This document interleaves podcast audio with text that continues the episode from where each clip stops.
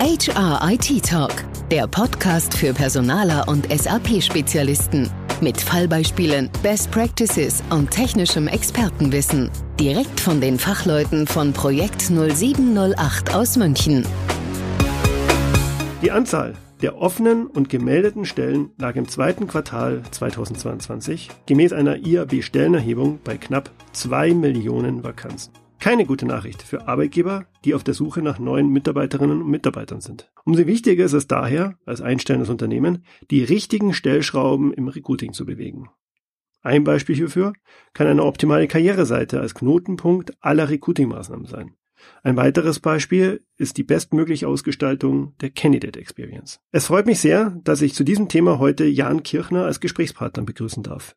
Jan ist Partner und Geschäftsführer bei der Wollmichsau GmbH in Hamburg und einer der Top-Experten in Sachen Personalmarketing, HR Analytics und Employer Branding. Damit herzlich willkommen zu einer neuen Folge von HIT Talk.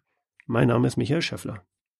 Servus Jan, willkommen bei HR IT Talk. Schön, dass wir es nach all den Jahren mal endlich geschafft haben, uns hier in diesem Format zu treffen und über unser beider Herzensthema Candidate Experience ein wenig zu quatschen. Aber der Reihe nach, erzähl doch erstmal bitte, wie du Geschäftsführer bei der Wollmichsau GmbH geworden bist. Das ist ja das Unternehmen, bei dem du tätig bist. Und ja, wie bist du ursprünglich zu diesem ganzen Themengebiet Recruiting, Personalmarketing gekommen? Erzähl doch mal. Moin Michael, erstmal schön, dass ich hier sein darf. Ähm, wie bin ich ins Recruiting gekommen? Relativ klassischer Einstieg. Ich bin dazu gekommen wie die Jungfrau zum Kind. Ähm, und zwar äh, direkt von der Uni. Und okay. habe gar nicht so richtig verstanden, äh, wie das eigentlich geschehen ist. Ähm, ich hatte an der Uni zusammen mit meinem jetzigen Geschäftspartner Alexander, ähm, oder war auch schon gewerblich tätig und irgendwann kam eines Tages jemand um die Ecke und äh, sagte, du, ich habe gerade für ein Callcenter einen neuen Dialer geschrieben und die sind jetzt softwaremäßig total toll aufgestellt, aber denen fehlen Callcenter-Agents. Ihr seid doch da ganz gut, wollt ihr das nicht machen? Und ähm, dieses, ihr seid doch da ganz gut, bezog sich darauf, dass wir auf äh, ja, Partys und, und Großevents äh, Leute für Theke und Bühne rekrutiert hatten, also wie man das halt an der Uni so macht. So nach dem Motto, brauchst du Kohle? Äh, ich hätte da einen Job für zwei Tage. Und wir haben gesagt, ja, passt, können wir machen. Gewerbe war auch schon da. Und ähm, ja, dann habe ich mein Diplom halt abgegeben und am Tag danach äh, sind wir dann zu dem Kunden gefahren. Und okay. dann habe ich äh, zweieinhalb Jahre äh, Arbeits- und Personalvermittlung gemacht, also im, im High-Volume-Bereich, ähm, sowohl auf Helferniveau als auch ähm, ja alles, was so Handwerker, Facharbeiter sind, ähm, in Teilen ein bisschen deutsche Facharbeiter nach Skandinavien vermittelt.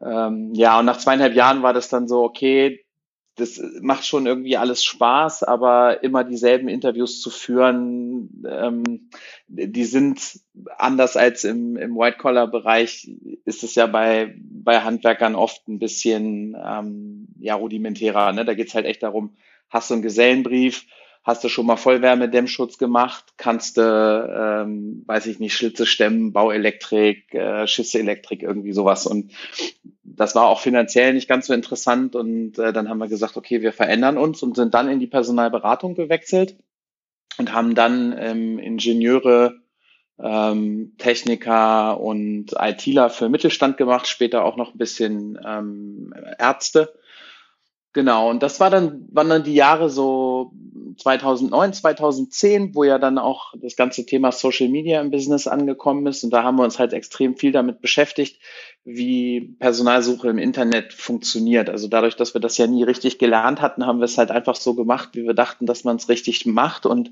wir hatten beide schon vorher zum Internet ähm, eine sehr gute äh, Verbindung und haben relativ schnell angefangen, so kleine Helferchen zu bauen, die uns ähm, bei der Ausschreibung und dem Management von Stellen helfen. Und so sind wir auch zu unserem Firmennamen gekommen. Ähm, der war nämlich dann am Anfang einfach ähm, der Name unseres Blogs und das haben wir zu Marketingzwecken äh, angefangen 2009, glaube ich. Und so bin ich in dem ganzen Thema gelandet und ähm, ja über die Jahre dann halt immer stärker in dieser Online-Ecke. Ah ja, genau. Also daher kenne ich euch auch ursprünglich. Äh, ich habe euch ja schon ganz, ganz früh eigentlich wahrgenommen. Genau, das wäre auch äh, genau die Frage gewesen, wie du oder wie es zu dem Namen kam. Den fand ich immer schon witzig, äh, ist auch immer in Erinnerung geblieben. Aber jetzt kenne ich auch die Story dahinter. Also vielen Dank dafür und auch für deine Vorstellung. Dann würde ich vorschlagen, steigen wir mal ein in die Materie. Und zwar, woher ich euch und Wollmichsau auch schon seit Jahren auf dem Schirm habe, sind eure spannenden Studien, die ihr im Umfeld von Recruiting und Personalmarketing publiziert. Und auf eine ganz aktuelle Studie, nämlich die Arbeitsmarktstudie 2022, da würde ich jetzt gerne mit dir ein bisschen näher drauf eingehen. Die hattest du mir im Vorfeld zur Verfügung gestellt. Äh, danke nochmal dafür. Und inhaltlich habt ihr da äh, zum Beispiel das Thema Demografie, Ausbildung, Studium, äh, aber auch den Arbeitsmarkt und die gesamtwirtschaftliche Situation analysiert. Willst du uns dazu mal einen Überblick verschaffen?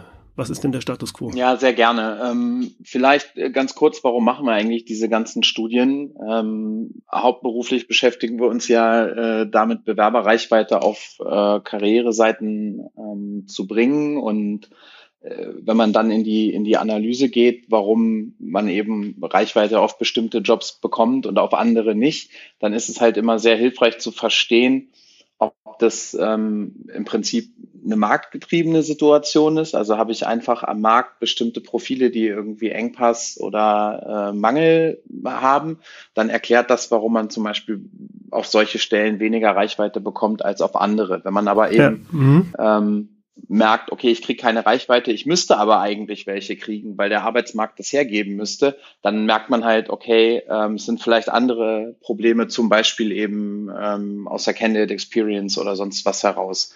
Und das ist so ein bisschen der Grund, warum wir immer versuchen, Arbeitsmarkt möglichst gut in, in Zahlen zu greifen und ähm, das dann eben auch über die Studien anderen zur Verfügung zu stellen. Die machen wir ja jetzt schon seit fünf Jahren, die Arbeitsmarktstudie. Und insofern habe ich auch so ein bisschen schon den Rückblick über die, die Zeit äh, davor und auch vor allem auch vor Corona.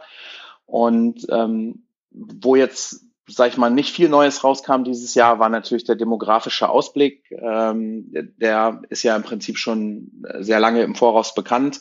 Äh, nichtsdestotrotz ähm, kann man da halt erkennen, wohin die Reise geht. Also wir haben als allererstes gucken wir immer, okay, was ist, was ist heute da und ähm, wie sieht's dann aus? Wir haben uns als nächste Zielgröße das Jahr 2030 genommen. Und ähm, wenn man sich anguckt, wie sich die Gesamtbevölkerung in Deutschland ent äh, entwickelt, dann schrumpft sie in Häkchen nur um eine halbe Million Leute, deutlich drastischer wird's dann aber, wenn man ähm, sich die Erwerbspersonenprognose anschaut. Und da sieht es so aus, ähm, dass wir, ähm, wenn wir jetzt mal, ich sag mal, quasi, also wenn wir gucken von, von 2019 jetzt an der Stelle, da hatten wir 41,7 Millionen Erwerbspersonen und 2030 haben wir eine Prognose zwischen 38 und, und 40,5. Und ähm, das, diese 38 und 40,5 ist das optimistische oder wahlweise auch das pessimistische Szenario. Das hat halt viel damit zu tun, wie viele Leute gehen in Frührente oder fallen sonst irgendwie aus dem Markt. Ähm, wenn das pessimistische Szenario eintritt, dann würden wir in den nächsten ähm, acht Jahren fast äh, vier Millionen Erwerbspersonen verlieren und das ist eine irre große Zahl. Uff. Mhm. Selbst im optimistischen Szenario ähm, würden uns äh, zum, zum Status quo heute immer noch ähm, über eine Million Leute fehlen. Und ähm, das ist schon ganz schön viel. Mhm. Und, und, wenn wir weiterschauen, ähm, dann haben wir eigentlich ähm, gerade was so den Nachschub, sage ich mal, angeht, ähm, zwei Themen. Das ist einmal die Entwicklung der, der Studierenden ähm, generell ist es ja schon länger so, dass das Studium sich äh, einer steigenden Beliebtheit erfreut und dass in Relation zu denjenigen, die aus dem oder vom Abi kommen, immer mehr Leute studieren. Ähm, nichtsdestotrotz erkennen wir auch da in absoluten Zahlen ähm, eine gewisse Stagnation. Also es ist jetzt zum letzten Jahr nochmal um 50.000 gestiegen, aber ähm, der Anstieg wird auf jeden Fall weniger. Und das liegt einfach auch daran, weil einfach weniger junge Menschen nachkommen, ähm, die, die studieren gehen können. Wo das noch viel deutlicher wird, ist dann der zweite Teil des Nachwuchses und zwar ähm, im, im Ausbildungsbereich. Äh, da ist es also so, das geht ja schon seit Jahren zurück und das hat inzwischen wirklich dramatische Ausmaße angenommen. Ähm, wir liegen also inzwischen noch äh, bei, ähm, also 1250, äh, 1.250.000 Auszubildenden. Und ähm, da ist auch davon auszugehen, dass äh, der Trend also noch weiter sinkt.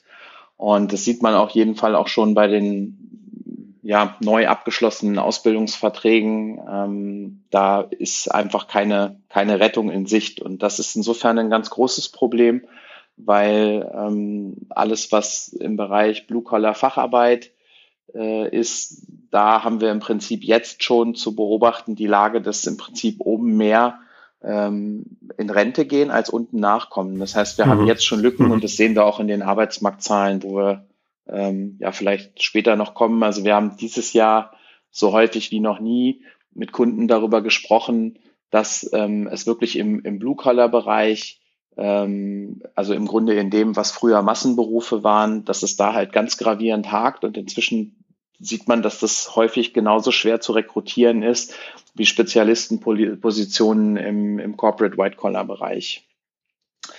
Genau, was haben wir sonst noch? Ähm, was wir hier, ja, wo wir das im Prinzip auch schon sehen können, ähm, also sagen wir im Positiven, die, die Arbeitslosenzahlen sinken weiter. Ähm, also wenn ich jetzt Corona-Jahre kurz überspringe und bleibe bei 2019, was ja aus einer Recruiting-Perspektive auch ein absolutes Rekordjahr gewesen ist, dann hatten wir da noch 2,27 Millionen Arbeitslose, jetzt sind es noch 2,15 äh, beziehungsweise jetzt noch 2,29 für nächstes Jahr ist 2,15 äh, prognostiziert. Da muss man jetzt mal schauen, wie sich das alles entwickelt. Ähm, da sind ja jetzt auch gerade noch die Flüchtlinge mit drin, sicherlich ein bisschen ähm, Varianz.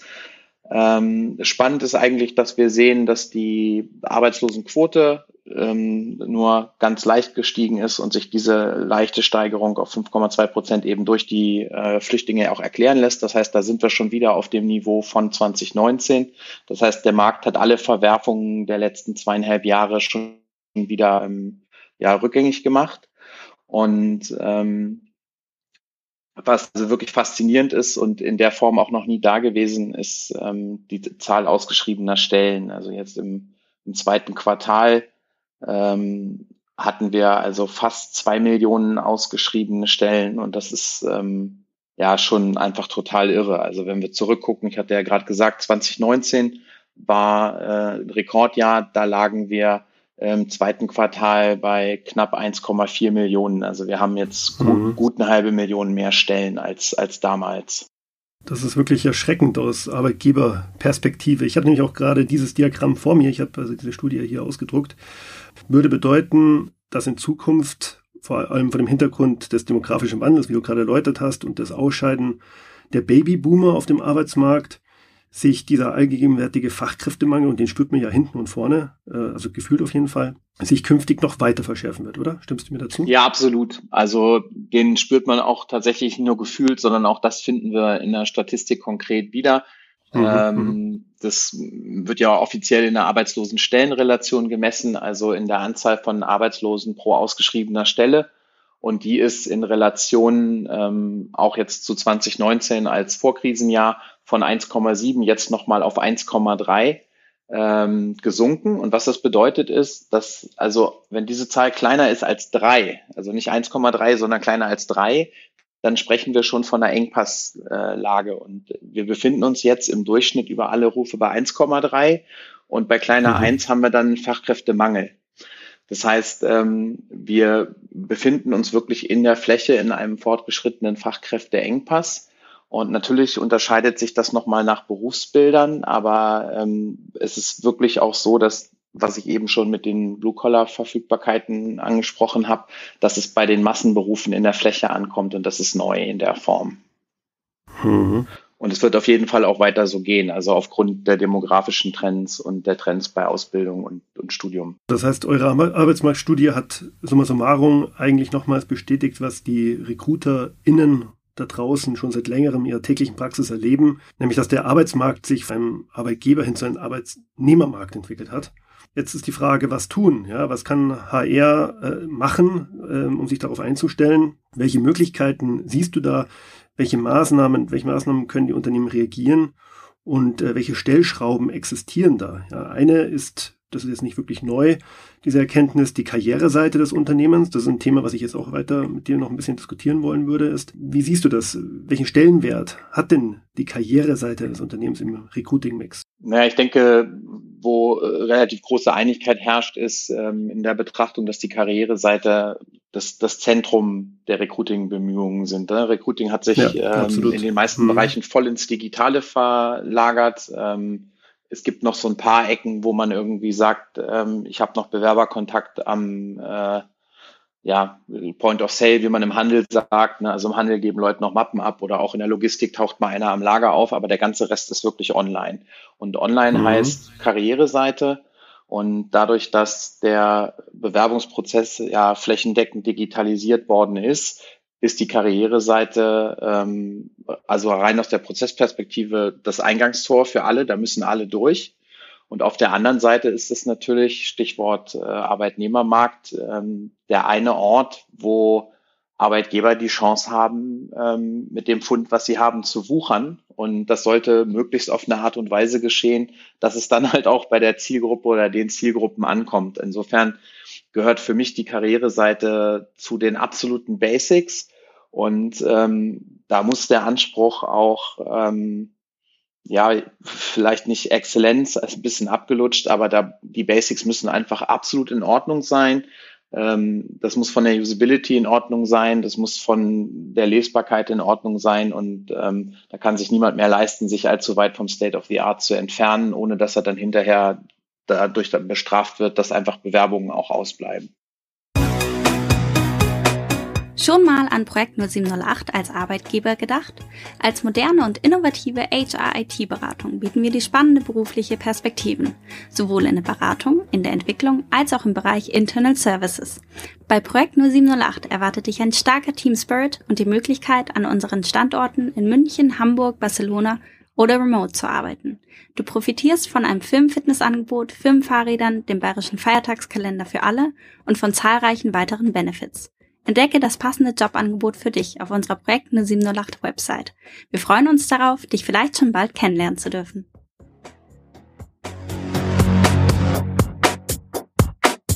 Absolut. Also das sehe ich genauso. Die Karriereseite ist einfach der Dreh- und Angelpunkt der Recruiting-Aktivitäten, also quasi das Herzstück einer Recruiting-Strategie. Und ihr habt in einem Whitepaper dazu auch geschrieben, die Bühne des Unternehmens. Das fand ich sehr treffend, die im Zweifel dann auch äh, das Zünglein an der Waage ist, ob sich ein Bewerber, eine Bewerberin für das Unternehmen entscheidet oder eben noch nicht. Das ist ja auch eine Kerbe, die wir äh, schlagen als SAP-Partner. Also wir als Projekt Nummer 8 haben auch für das äh, Standardsystem aus dem Hause SAP, äh, SuccessFactors Recruiting, Zusatzprodukte äh, entwickelt, die genau hier ansetzen und optimieren. Also insofern kennen wir uns da aus.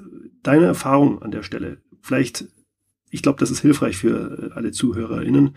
Kannst du uns da so ein paar, ja, ich sage jetzt mal, Good Practices dazu geben? Also wie sieht denn eine optimale Karriereseite deiner Meinung nach aus?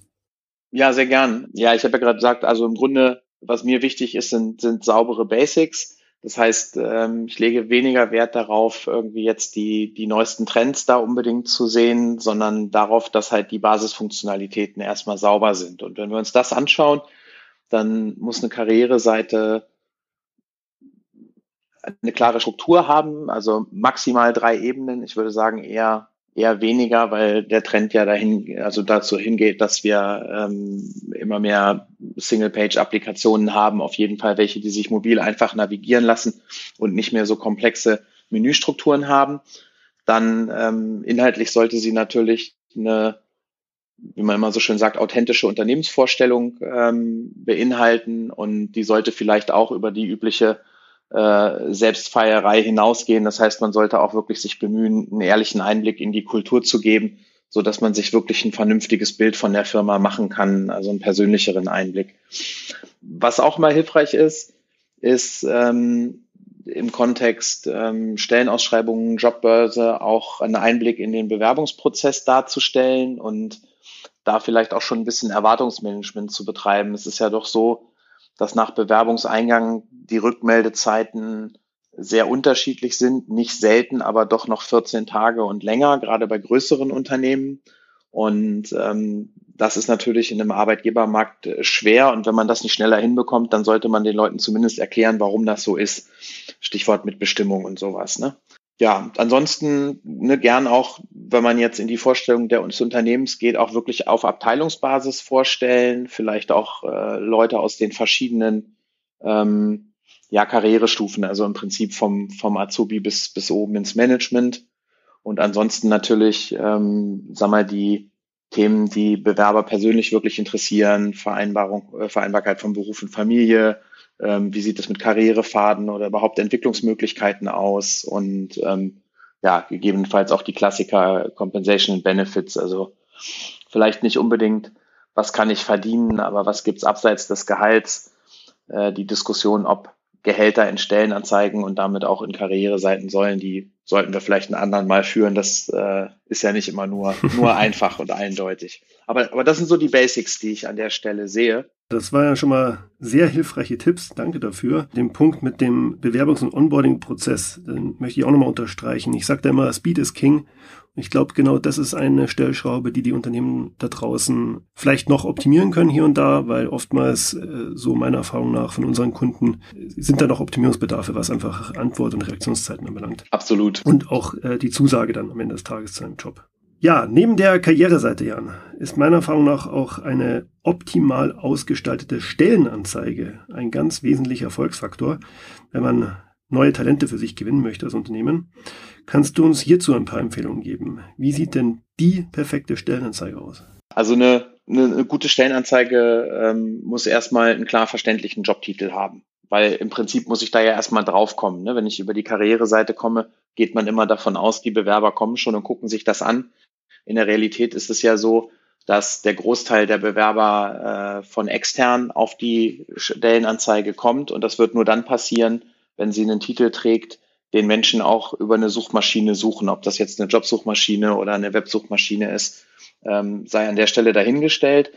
Das heißt, ich muss mich ein bisschen frei machen von irgendwelchen internen Wordings, die vielleicht aus einem, aus einem Diagramm oder sowas äh, kommen und muss im Prinzip, ich brauche marktfähige Jobtitel. Also hm. äh, klassisch sagt man immer dem Volk aufs Maul schauen. Ne? Also wie suchen Leute wirklich und dann benutzt man das, weil ansonsten habe ich das Problem, dass ich zusätzlich zu den ohnehin schon vorhandenen Engpasslagen, die wir vielfach haben, auch noch ein Mismatch kriege, einfach weil die einen unter einem Titel ausschreiben und andere unter anderen Begriffen suchen und so toll ist die ganze Semantik noch nicht, ähm, dass sie das Problem lösen könnte. Was auch noch sehr wichtig ist, ist, dass äh, Jobtitel nicht zu kurz und nicht zu lang sind. Also wir empfehlen immer zwischen 40 und, und 60 Zeichen. Generell sollte man auf, auf Füllwörter verzichten und ähm, ja, sich nach Möglichkeit auf, auf relevante Keywords ähm, fokussieren. Ansonsten ähm, ja, sollte man ähm, generell in den Anzeigen selber auf Fließtext weitestgehend verzichten. Also gerade bei den Punkten Aufgaben und Profil, das sollte in Bullets gelistet werden, so dass das also schnell und gut ähm, lesbar ist, vor allem eben auch, wenn wir an die äh, Stellensuchenden über übers Handy denken und die machen inzwischen im Schnitt also gut 60 Prozent aus, bei vielen auch schon mehr. Und deshalb sollte das dann auch so sein, die sollten nicht länger als drei bis fünf Bullet Points sein. Also diese Listen, die teilweise aus dem Fachbereich kommen mit muss 15 Kriterien ähm, erfüllen, äh, das liest am Ende sowieso niemand. Da gibt es also Eye-Tracking-Studien, die zeigen, dass nach drei Bullets geht die Aufmerksamkeit runter, nach fünf ist sie de facto weg. Das heißt, am Ende äh, bringt es halt eh nichts. Dann sollten mhm. die Benefits ganz klar hervorgehoben werden. Ähm, ne, Klappern gehört zum Handwerk. Man muss äh, eben auch da schon dafür sorgen, dass deutlich wird, dass sich das lohnt, sich zu bewerben. Und ähm, ja, dann kann man an der Stelle auch gerne nochmal Infos zum Bewerbungsablauf ähm, reinbringen. Ähm, was von Bewerbern immer gewünscht wird, ist auch eine Möglichkeit, äh, jemanden persönlich zu kontaktieren. Und äh, da wäre es schon auch schön, wenn das dann ein Recruiter mit Namen wirklich da ist, gerne auch mit Bild ähm, und mit wirklich auch persönlichen Kontaktdaten oder von mir aus auch einem, einem persönlichen Formularlink und nicht äh, bewerbung.konzern.de, wo man dann keine Ahnung hat, wo das landet. Also das hemmt dann auch die Kontaktaufnahme. Das sind eigentlich so mhm. die, die Basics. Klar, wenn das hinterher auch noch äh, visuell ansprechend gestaltet ist, das wäre natürlich sehr schön. Ähm, ich sag mal, wenn man da jetzt nur so mittelweit kommt, ist das, glaube ich, aber auch okay, wenn man, wenn man inhaltlich punktet und ein, ein sauberes Layout hat und ganz am Ende vor allem auch einen, ähm, einen guten Call to Action. Also die Leute sollten den jetzt bewerben Button wirklich auch finden. Und ähm, auch da, wenn man jetzt an mobil denkt, muss man überlegen, ob man da immer äh, die noch ganz runter scrollen lassen will oder vielleicht oben auch schon mal einen einbaut, ähm, so dass es halt nicht passiert, dass das irgendwem entgeht. Was haltest du von Videostellenanzeigen? Also Stellenanzeigen, die um Bewegtbild angereichert werden oder vollkommen als Video dargestellt werden? Ähm, also ich persönlich gar nichts. Okay. Und ähm, ja, ich weiß, ich bin da oder stehe da etwas konträr zu äh, Teilen. Ich halte Video für Stellenanzeigen tatsächlich für denkbar ungeeignet. Also das eine Thema ist, ähm, dass äh, wir uns generell beim Webdesign um Barrierefreiheit bemühen und Videostellenanzeigen mhm. sind einfach nicht barrierefrei. Die sind halt für einen, einen Teil der Le Leute einfach überhaupt nicht konsumierbar. Und das ist mhm. eigentlich der Hauptgrund, warum die als ausschließliche Form überhaupt nicht geeignet sind. Ähm, ich habe äh, in äh, einer kleinen Diskussion dazu gestern gerade den Punkt gelesen, wo jemand gesagt hat, naja, wenn man sich überlegt, wann hat man zuletzt äh, sich die ähm, Tarifbedingungen seines Handy-Providers oder von der Versicherung in Form von Video reingezogen, um zu gucken, ob das irgendwie mit dem Tarif passt.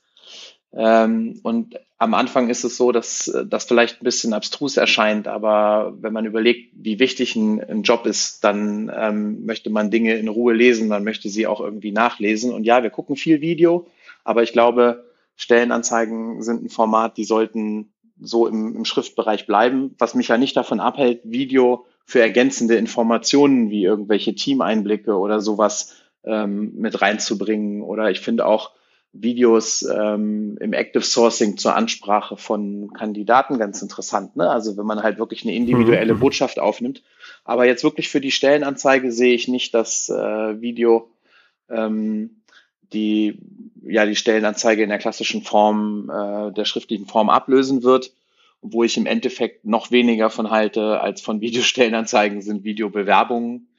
Ähm, weil, also ich weiß, dass das war eine Zeit lang auch ähm, ein wahnsinniger Hype, aber das wird sich auch nicht durchsetzen, weil ich habe also selbst über äh, quasi Versuchsreihen, selbst im Vertriebsbereich, ähm, auch die Vertriebsschweinchen haben keine Lust, sich quasi auf Video äh, nackig zu machen und das dann einzureichen. Also äh, wir bleiben bei schriftlich, das heißt, wir haben eine schriftliche Stellenanzeige und auch eine schriftliche Bewerbung und alles andere ist im Prinzip Ergänzung und äh, bunt und hübsch drumherum. Danke, Jan. Da war nochmal sehr viel Input dabei. Dann sagen wir mal, wir haben bei der Karriereseite alles richtig gemacht. Die ist leicht zugänglich, zielgruppenspezifisch, auch auffindbar auf der eigenen Unternehmenswebsite. Wir haben jede Menge Informationen, wie du sagst, die Basics äh, platziert, uns als Arbeitgeber vorgestellt, die Kultur des Unternehmens dargestellt. Äh, natürlich auch persönliche Ansprechpartner mit Kontaktdaten platziert. Stellenausschreibung, haben wir gerade gelernt, äh, optimal aufbereitet. Jetzt möchte sich doch tatsächlich ein Kandidat bei uns bewerben. So, kann da dann überhaupt noch was schiefgehen? ja, tatsächlich kann da, kann da richtig viel noch schiefgehen. Und ähm, mit einer der oder eigentlich der Hauptpunkt sind tatsächlich äh, nochmal das Thema Basics. Ähm, und zwar haben wir in, in einer anderen Studie, die wir regelmäßig machen, in der Online-Recruiting-Studie, gucken wir uns immer einmal im Jahr die, die DAX 160 an und ähm, verfolgen da einmal die komplette Candidate Experience und während sich viele Aspekte in den letzten Jahren gut entwickelt haben, also so die Mobiloptimierung von Karriereseiten, auch generell die Usability und so, das war alles sehr schön. Es gibt zwei Bereiche, wo großes äh, Potenzial herrscht in der positiven Betrachtung. Man muss aber eigentlich sagen, dass man die negative wählen muss und sagen muss, wo noch riesige Probleme bestehen. Und das zentrale Problem ist, dass nur 50 Prozent aller Bewerbungsformulare mobil optimiert sind bei den DAX 160. Wenn wir noch tiefer okay. in den Markt schauen, dann wird das noch schlimmer. Aha. Und das bedeutet de facto bei 60 Prozent äh, Bewerbern, die mobil unterwegs sind, dass die an der Stelle so hart clashen, dass ich, wenn das bei mir der Fall ist, vielleicht noch ergänzt um einen Login-Zwang einfach locker jeden zweiten ähm, verliere, für den ich ja vorher über Personalmarketing-Maßnahmen schon viel Geld ausgegeben habe. Und das ist ein Punkt, der ist wirklich ähm, ja im Grunde katastrophal, vor allem vor dem Hintergrund der Arbeitsmarktentwicklung, die wir jetzt haben. Ähm, wenn wir das jetzt mal kurz vielleicht einfach in Zahlen durchspielen und sagen, wir, wir suchen jetzt also irgendwo in einem komplexeren Bereich, ähm, beispielsweise Elektroniker im Blue Collar oder auch ähm, irgendwelche Ingenieure für, für Robotik oder Softwareentwickler ähm, oder andere komplexe Spezialtätigkeiten. Und wir kommen eigentlich jetzt aus meiner Reichweitenperspektive, sagen, wir schaffen es vielleicht überhaupt noch drei oder vier potenzielle Leute auf so eine Stelle zu bekommen. Und wenn von denen sich dann gleich mal die Hälfte überhaupt nicht bewirbt, weil die Experience so schlecht ist und das übers Handy überhaupt nicht funktioniert, ähm, dann verhindert das an der Stelle aktiv die Besetzung von erfolgskritischen Stellen und reduziert halt bei Mengenberufen, wo ja auch nicht mehr so viele Bewerbungen wie früher kommen, ähm, halt auch die Zahl verfügbarer Kandidaten um die Hälfte. Und ich würde sagen, das sind jetzt nicht unbedingt immer die Schlechten, die dann abspringen. Das ist eigentlich ja. so das, das gröbste Problem. Und was damit sicherlich auch verbunden ist, die kommen jetzt gerade von der Karriereseite und ich habe gesagt, da hat sich viel getan, auch im, im Bereich Employer Branding und die Firmen verkaufen sich ganz toll und jetzt hat er gerade gelesen, ähm, sie suchen ihn also als Partner in Crime für äh, das, den Bau der nächsten großen Innovation. Und den ersten Eindruck von der Innovationsfähigkeit des Unternehmens, den er erhält, ist ein nicht mobil optimiertes Bewerbungsformular im Jahr 2022. Also da ist dann auch die Frage, wie glaubwürdig ist der Pitch von vorher? Und ich denke, dass der ein oder andere dann auch nochmal so ins Nachdenken kommt. Also definitiv. Und das Thema Bewerbungsformular, das kenne ich nur zu gut aus unseren Beratungsmandaten. Das ist eine Stelle, wo auch das SAP SuccessFactors Recruiting-Modul zwar inzwischen Zeit etwas im SAP Standard anbietet, aber wo wir auch mit unserer P78 Quick Apply, so nennen wir die, ansetzen und dann eben auch ja eine Bewerbung ohne Login-Zwang ermöglichen, also Bewerbungshürden abbauen, ganz bewusst. Das bedeutet letztendlich die Candidate Experience, das hast du ja schon sehr schön herausgearbeitet, ist im Jahr 2022 ein absolutes Muss. Da kommt man nicht mehr drum rum. Das Thema mobil optimierte Karriereseite hattest du schon angesprochen. Das Bewerbungsformular, aber auch diesen Login-Zwang, den abzuschaffen, das sind absolute Must-Haves. Ähm, ansonsten hat man da Bewerbungskiller. Und ich hatte da vor einigen Zeit äh, den Henner Grabenreich bei mir im, im Podcast, der redet da immer von einer Bewerbervermeidungsstrategie äh, und das wiederum äh, finde ich sehr treffend, das sollte man eben vermeiden, ähm, dass man eben Kandidaten verschreckt. Wie siehst du das? Was muss man denn noch tun, um die Candidate Experience optimal auszugestalten? Also erstmal stimme ich äh, Henna da voll zu. Ähm, sehr gut, wenn man keine Bewerbervermeidungsstrategie fahren würde und ähm, abgesehen von dem äh, Thema der ja, mobilfähigen Bewerbung ähm, sehe ich da auch noch einen, einen weiteren Punkt und zwar die Länge von, von Bewerbungsformularen. Also das betrifft auf der einen Seite die, die Anzahl an, an Formularfeldern, ähm, beziehungsweise teilweise die Anzahl an Seiten, wo Formularfelder drauf sind. Das gibt's ja auch noch in einigen Systemen. Ähm, zum anderen aber sicherlich auch die Frage, braucht eine Bewerbung ein Anschreiben? Ja, und mhm, ähm, guter Punkt. das ist halt äh, auch, auch so, ein, so ein Aspekt, ähm, der aus meiner Sicht noch, das wird noch viel zu oft ähm, gefordert. Und dann habe ich als Bewerber ja nicht nur die Herausforderung, dass ich irgendwie noch 20 Felder ausfüllen muss, sondern auf einmal soll ich auch noch irgendwie eine halbe Seite schreiben und dann muss da ja irgendwie auch was Schlaues drinstehen und ne, warum passe ich? Und deswegen glaube ich, dass die Kombination aus beiden eigentlich dahin geht, dass wir auf der einen Seite in den Formularfeldern zusehen, dass wir, dass wir möglichst schlank bleiben. Und da stelle ich jetzt auch gerne mal gleich eine Zahl in den Raum. Also denke, zehn Felder sollte das Maximum sein. Und Anschreiben halte ich persönlich für überflüssig, also abseits vielleicht von ähm, Berufen, wo Schreiben im Zentrum steht, also irgendwie Journalisten, Redakteure oder sowas ähnliches. Ähm, mhm. Ansonsten reicht aus meiner Sicht auch wirklich ein Feld, wo man sagt, komm, sag uns doch in einem Satz, warum du zu uns passt und ähm, dann fülle uns die Basics aus, also weiß ich nicht, Vorname, Nachname, E-Mail von mir aus Telefon, je nachdem, wie das funktioniert. Und dann gibt's einen Upload-Button für was auch immer die Leute hochladen wollen. Ähm, und da vielleicht auch noch den Hinweis, weil es leider noch nötig ist, der sollte nach Möglichkeit nicht auf äh, zwei Megabyte beschränkt sein. Ähm, denn gerade wenn man sich jetzt überlegt, wie die ganzen hochauflösenden Scanner heute Arbeitszeugnisse und ähnliche Dokumente scannen, ähm, scheitern auch viele Bewerbungen dann an, an solchen Reglementierungen. Ähm, das wäre auch noch wichtig. Also maximal zehn Felder, idealerweise kein Anschreiben und genug Upload-Space, ähm, sodass Bewerber nicht hinterher rätseln müssen, warum ihre Unterlagen nicht hochgeladen werden. Ja, ich gehöre auch nicht zum Team anschreiben, da stimme ich dir total zu. Und insofern bedanke ich mich von meiner Seite für den ganzen spannenden Input. Ich habe wieder was dazugelernt und hoffe, unsere Zuhörerinnen konnten auch was mitnehmen.